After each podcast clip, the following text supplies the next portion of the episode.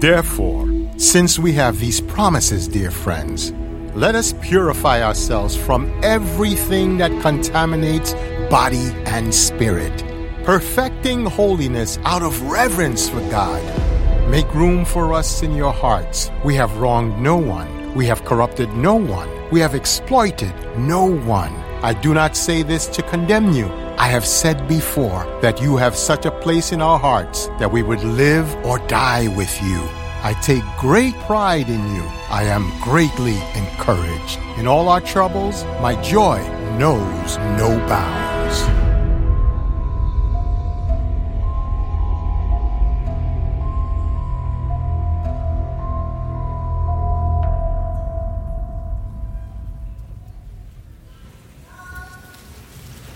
I hold in my hands probably the greatest influencer on the planet right now. I don't know if you can recognize his face, the CEO of Facebook, Mark Zuckerberg. This is the latest issue of Time magazine. You see there's a little bar across his face and it says delete Facebook question mark, delete or cancel. What's the big deal? Oh, Facebook Facebook has been in the news as you well know. Some secret documents released, a whistleblower shows up in front of a congressional committee, and lo and behold, they're finding out that Facebook has been having a field day and nobody knew about it. To the place Instagram, which Facebook owns, by the way, a private internal study found out that 32% of teen girls feel worse about their bodies because they're on Instagram. Go figure. Well, why didn't you get rid of it then? Well, because it's making a big profit, that's why. And then they find out, oh my, Facebook with great fanfare releases this news feed ranking algorithm, touting it as a way to increase meaningful social interaction, when in fact, the algorithm is actually incentivizing div- divisive posts and misinformation. Well, why didn't you change the algorithm? Because controversy engenders more traffic. That's why. This year, Facebook went over $1 trillion of worth. Now, with all this hullabaloo, they've dropped down to 918 billion. Poor Facebook. Social influencers, huh? How to become one? New York Times ran a piece, speaking of Instagram, New York Times ran a piece by a young woman writer and influencer, Leigh Stein. And the editorial team gave her piece the title, The Empty Religions of Instagram. She goes after the super influencers on Instagram. These are women. She calls them Insta evangelists and bemoans their shallow appeal to their followers. So we'll put, we'll put uh, Leigh Stein on the screen. I have a rather amazing confession, by the way, to make in the New York Times. I have hardly prayed to God since I was a teenager. But the pandemic has cracked open inside of me a profound yearning for reverence, humility, and awe. I have an overdraft on my outrage account. I want moral authority from someone who isn't shilling a memoir or calling out her enemies on social media for clout. And then she opens up her heart. And we listen. I find myself craving role models my age who are not only righteous crusaders, but also humble and merciful. And I'm not finding them where I live online, her words. Did you catch those two nouns and those three adjectives? What were those nouns? Crusader, role model, three adjectives, righteous, humble, merciful. And what was the verb? I find myself craving, craving. I'm longing for somebody my own age who has the, the moral authority to be a righteous, humble, merciful influencer. I'll follow her. I'll follow him. But I can't find anybody. How to become an influencer. Today's installment an influencer, people are hungry. I guess we could change the word. An influencer, people are craving for. Let's pray.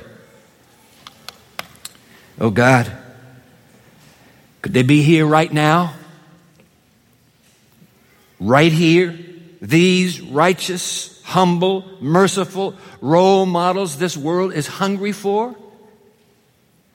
Please raise up a bold new band of influencers in this place at this time through Jesus Christ our Lord. Amen. I suppose if there were one church plant that broke the heart of Paul more than any other church he planted, it would have to be the church plant in Corinth. Decadent Corinth, fractured congregation Corinthians. Welcome to Paul's world. I want you to step into it with me right now. Go to 1 Corinthians, the first letter to the church in Corinth. 1 Corinthians chapter 1. Come on, let's just get the opening salvo. I'll be in the NIV. 1 Corinthians chapter 1, verse 1.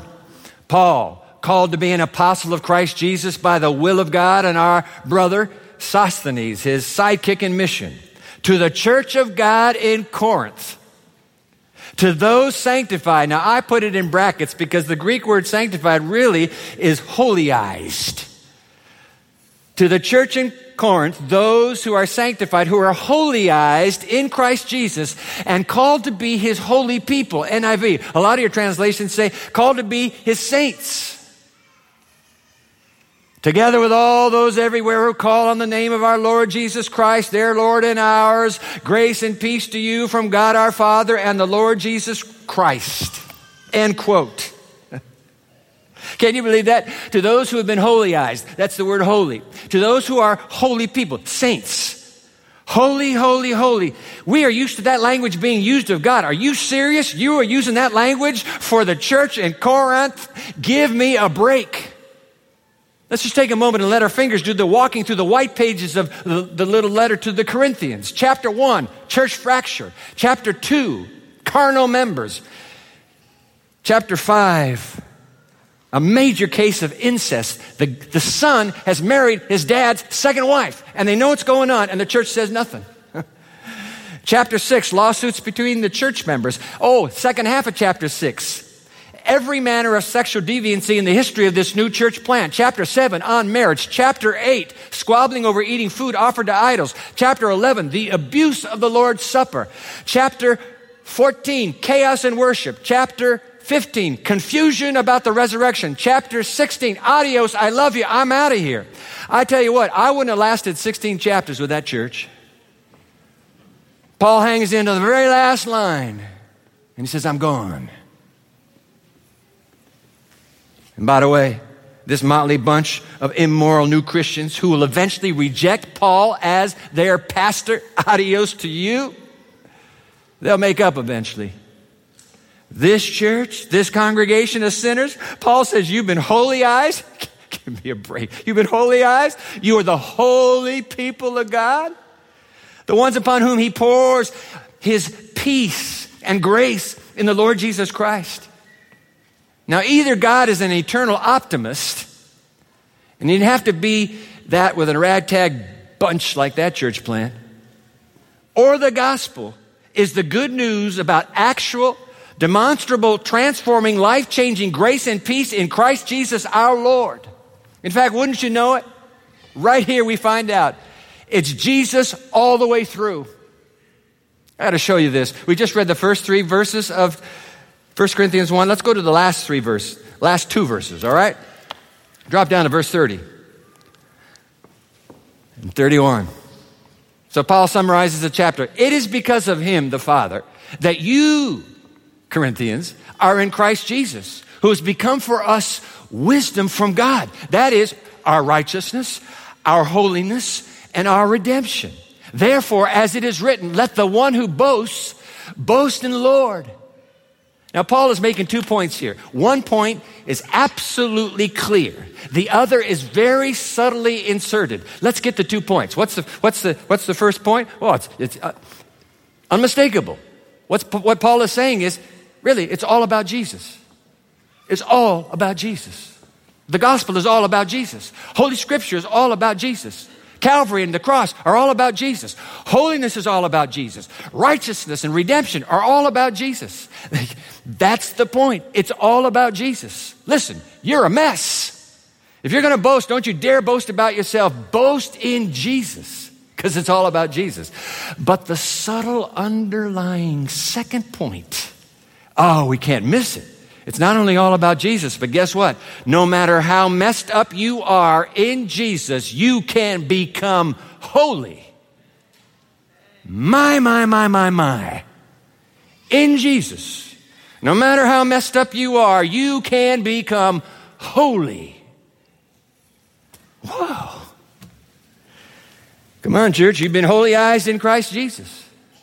Come on, church, you are the, you are the holy people of God. You talking about us? Yo, Paul, you talking about us? I am. Holy, holy, holy. Three times in chapter one, he will use the word holy. Three times. Why? Because Paul's making a point. Holiness is a big deal.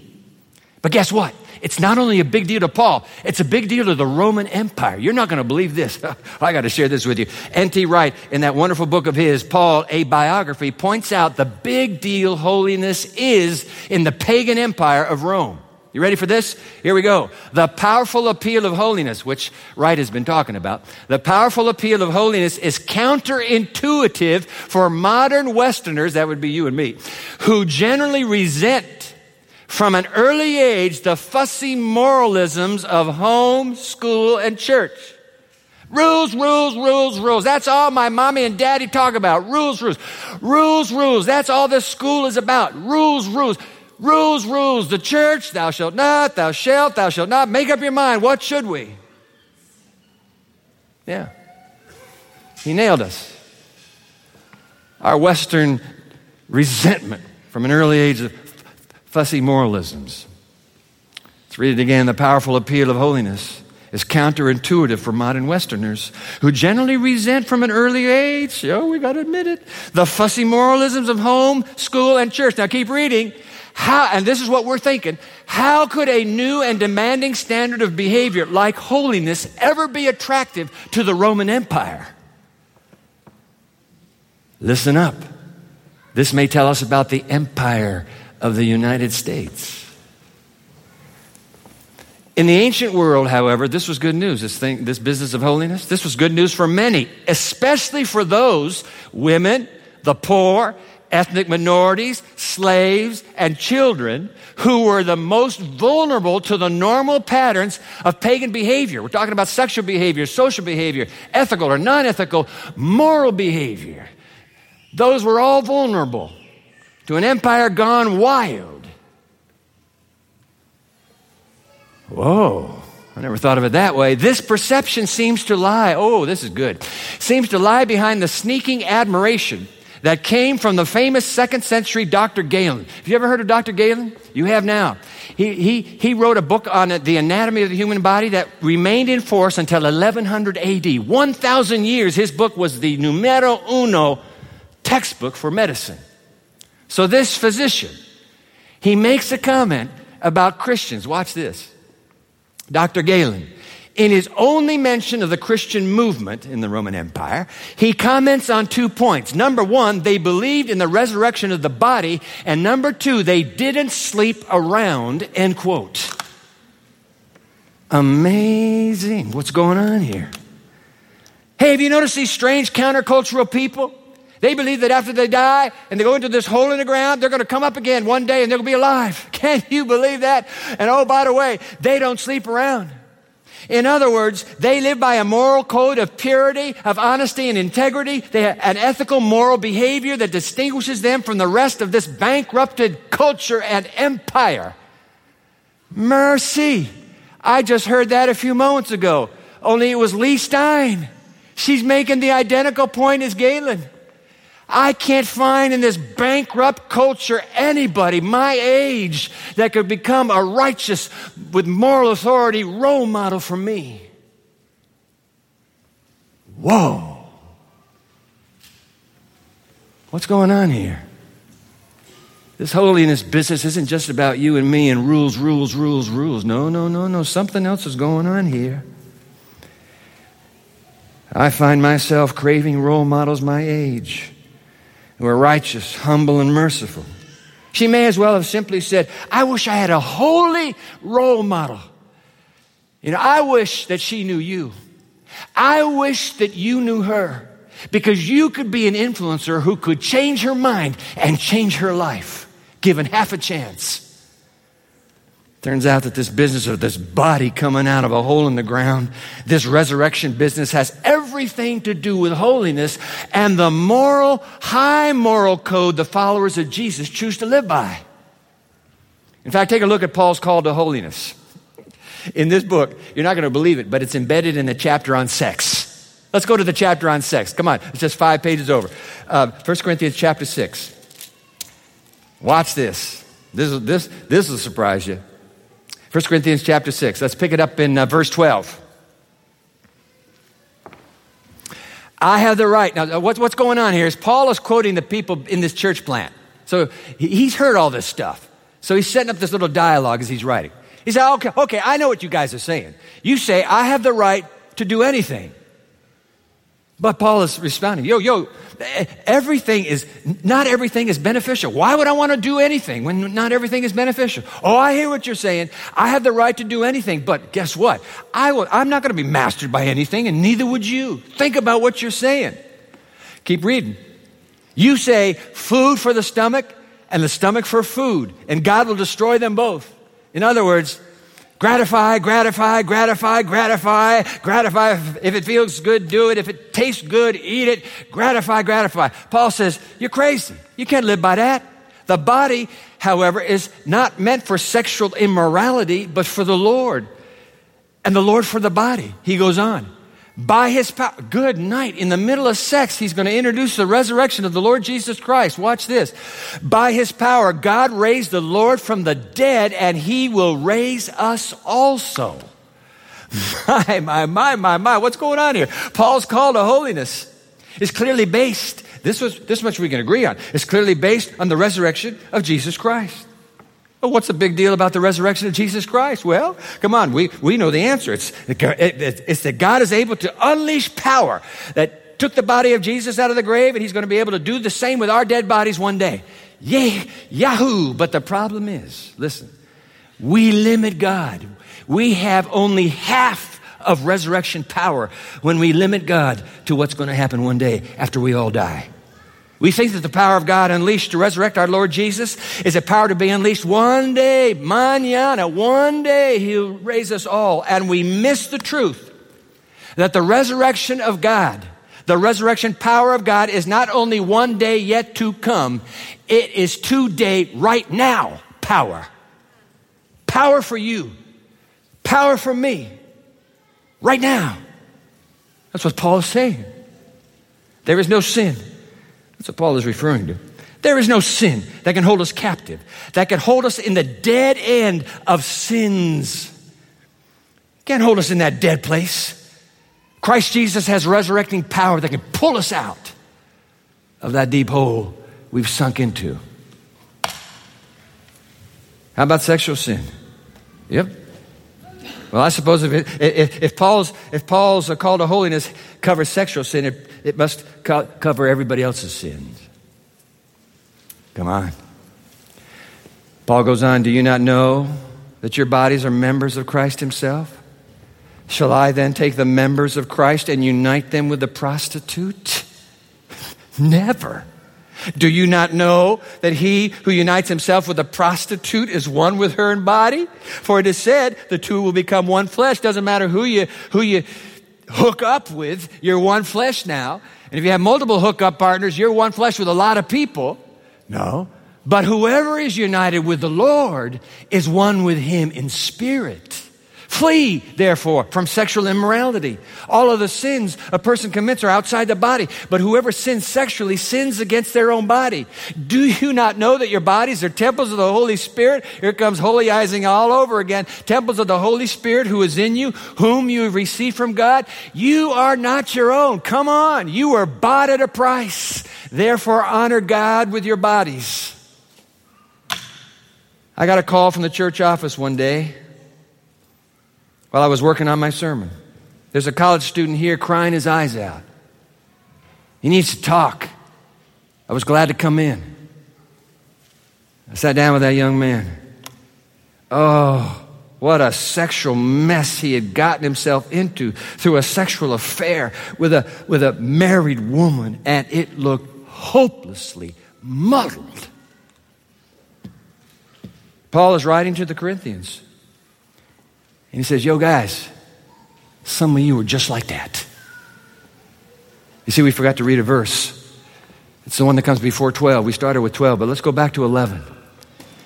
And that that is what some of you were. But you were washed. Created me a clean heart, O God. Renew a right spirit within me. Wash me, and I shall be whiter than snow. You were washed. You were sanctified. There it is again. You were holyized. You were justified. You were pardoned and forgiven in the name of our Lord Jesus Christ and by the Spirit of our God. By the way, that young man, I'm happy to tell you, that young man came to Jesus and got his life completely turned around. We had Bible studies together with him and his fiance. And I was at their wedding. Oh my. Such were some of you, Paul writes to the Corinthians. But because of Jesus' sacrifice on Calvary and his resurrection three days later, don't separate these. You got holy eyes. Divine power was unleashed in your heart, unleashed in your life, and you found the victory over your sexual sins. Which, by the way, is good news for every sinner sitting here right now, and that's pretty much everybody. You got the victory. Wow. You see, Jesus' death, I got to tell you this, because some people think Jesus' death is only about pardon. And they really emphasize the pardon, the pardon, the pardon, the pardon, the pardon. Okay, so that, that's okay, but that's only half the gospel. It's not just pardon. Oh, yes.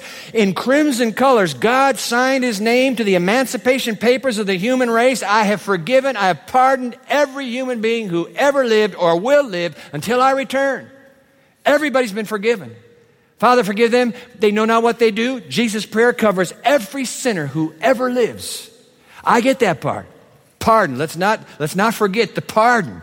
But we miss the profound second half to the gospel. It's not pardon now, it's power. You can't have pardon without power if you're going to live a life that you and Jesus will live together. Wow.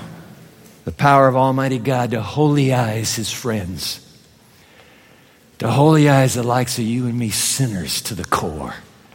I can holyize you. I'll call you Holy One. No. No, I got resurrecting power. Don't wait for me down here. I can do it right now. Power. Any sin? Yep. The power God offers to keep his friends from sinning. That's why Joseph can cry out, how can I do this great wickedness, Mrs. Potiphar, and sin against God? Power to say no. Because you know what? Sin is relational. That's the truth about sin. Sin is anything I let into my life. Sin is any behavior. Sin is any thought. Sin is anything that cuts me off from God, catches my eye, turns my heart, severs my relationship with God. Any sin will have that same result. Not just sexual sin, any sin.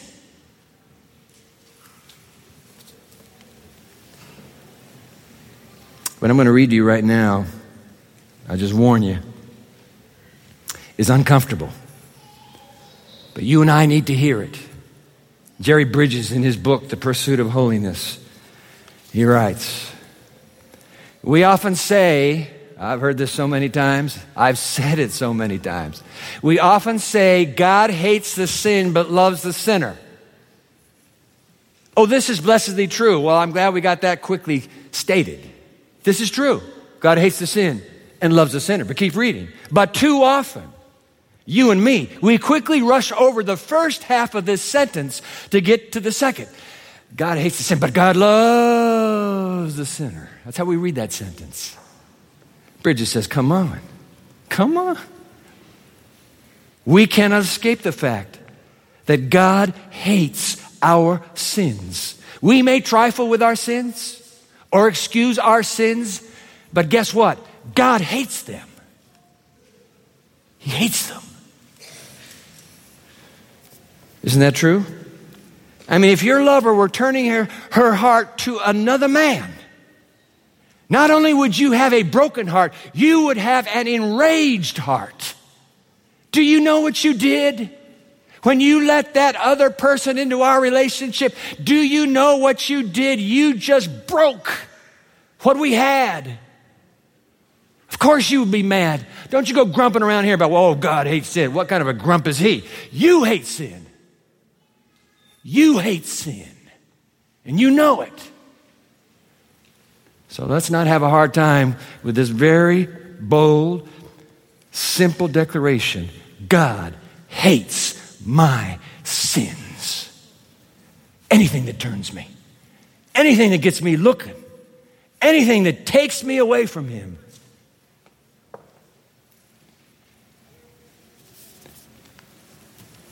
Therefore, every time we sin, we are doing something God hates. Hey, listen, Bridges didn't invent this. He's just as quoted, Zechariah 8:17. God has listed the sins of Israel, and he says, For all these things are what I hate. You hate sin. So let God be God. He hates our lustful thoughts. He hates our pride and jealousy. He hates our outbursts of temper. He hates our rationalization that the end justifies the, the means. We need to be gripped by the fact that God hates all these things. We become so accustomed to our sins, we sometimes lapse into a state of peaceful coexistence with them, but God never ceases to hate them. Boy, that sentence got me right there. I know what sin is. I know what I live with. It's not a big deal, God. I'll get over it someday. No, it's a big deal. I hate it because it's cutting you off from me. It's cutting you off from me. Wow.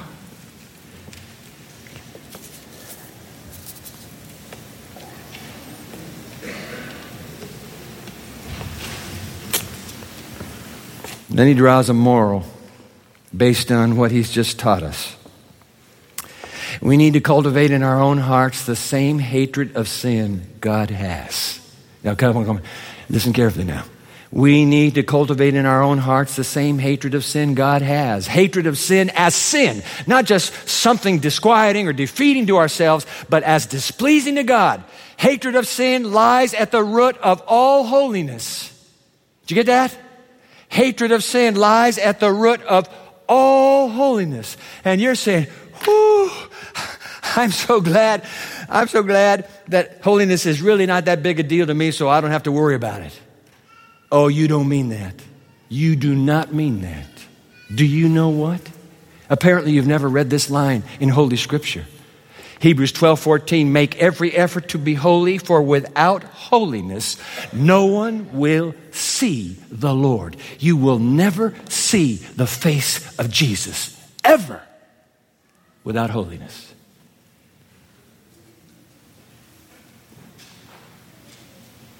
In the Old Testament, that's why. In the New Testament, that's why. God will cry out, be holy. 1 Peter 1:15 because I am holy. Be holy, please. Father and son, father and daughter, let's be like each other. Be holy.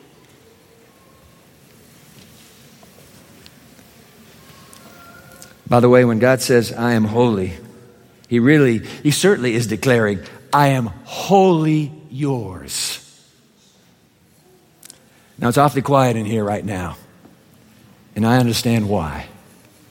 The Holy Spirit speaking to all of us right now. But I have some good news about this word holy. That it's not the, it's not the bad four letter word that you think it is. In fact, if you will misspell the word holy, you'll get it right. Here's holy. Here's holy. Just spell holy this way, and you'll get that holy right. Because God looks at you and me, and do you know what He says? I am wholly yours. And I'm asking for you to be wholly mine. Fair enough? There's no wedding that takes place in this church ever where the man up front says, "Yes, I, I yes, yes, preacher, I got, I got those vows." Now, I, i have I've revised them because I've written my own, and that is, I will be fifty percent faithful to her. There's nobody that writes it that way. Every young person up here that I oversee repeating their vows is declaring, I am wholly yours, so you be wholly mine. You belong to me. I belong to you. Holy, holy, holy. Not bad news at all. Whatever might come between God and me, whatever might threaten or sever our relationship, you know what? God, I just want to go on record publicly. I want to remove it. When Jesus walks into the temple at the end, and they'll kill him for this, when he walks into the temple, you know what he cries out? Take this stuff out. When Jesus walks into the temple of my heart, the holy temple of my heart, and he sees what's in it, and he cries out, Take these things hence. He needs somebody to pick the stuff up and walk it out. He didn't walk it out. He said, You take this out.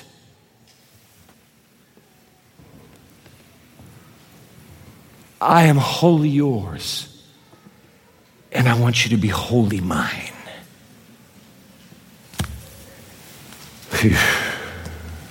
As Jerry Bridges put it, we need to cultivate in our own hearts the same hatred of sin God has Hatred of sin as sin, not just as something disquieting or defeating to ourselves, but as displeasing to God. Hatred of sin lies at the root of all holiness. And without holiness, you won't see the Lord. I won't see the Lord.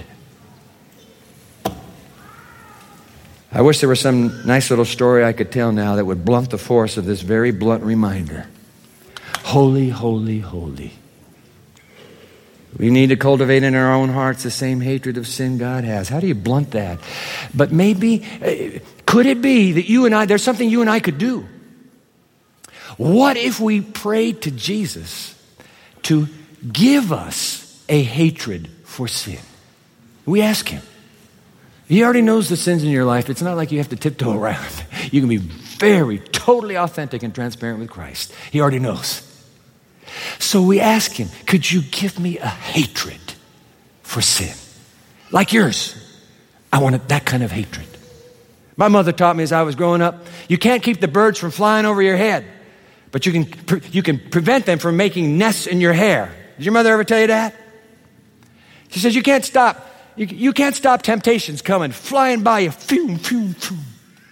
But you can keep the temptation from landing in your hair and moving that all aside and making a nest in your life. That's sin. It's not a sin to be tempted. The sin comes when I let the bird build a nest in my hair. I tell you what, my own little struggle that I go through of late it seems like the devil has hired a flock of birds to keep flying over my head. And I have to remind myself that's not a sin, Dwight. If they only fly over. There's some times when I wish I had a shotgun.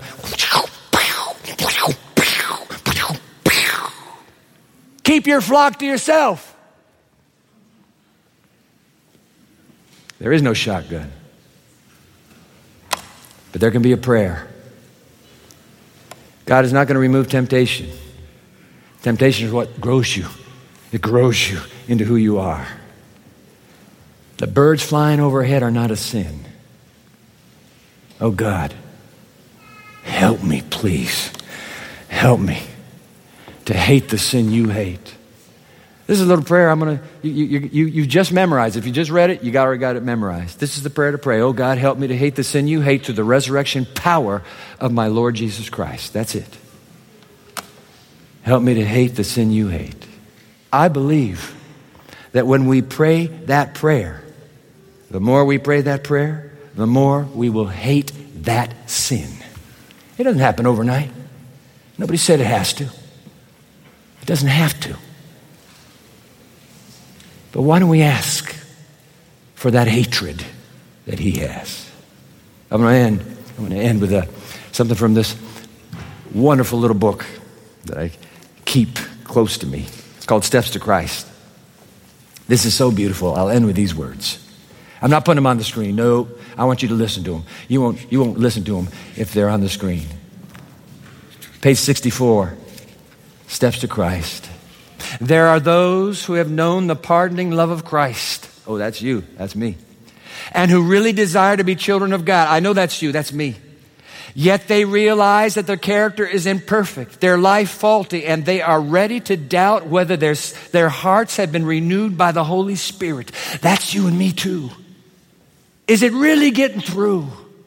Do I talk about it up front, but not experience it privately? To such I would say, oh, this is beautiful. To such I would say, do not draw back in despair. Oh, listen to this. We shall often have to bow down and weep at the feet of Jesus because of our shortcomings and mistakes. Often. But we are not to be discouraged. Even if we are, listen, even if we are overcome by the enemy, we are not cast off. Hallelujah. We are not forsaken. Hallelujah. We are not rejected of God. Praise be to Him. Listen, God desires to restore you to Himself, to see His own purity and holiness. There's the word.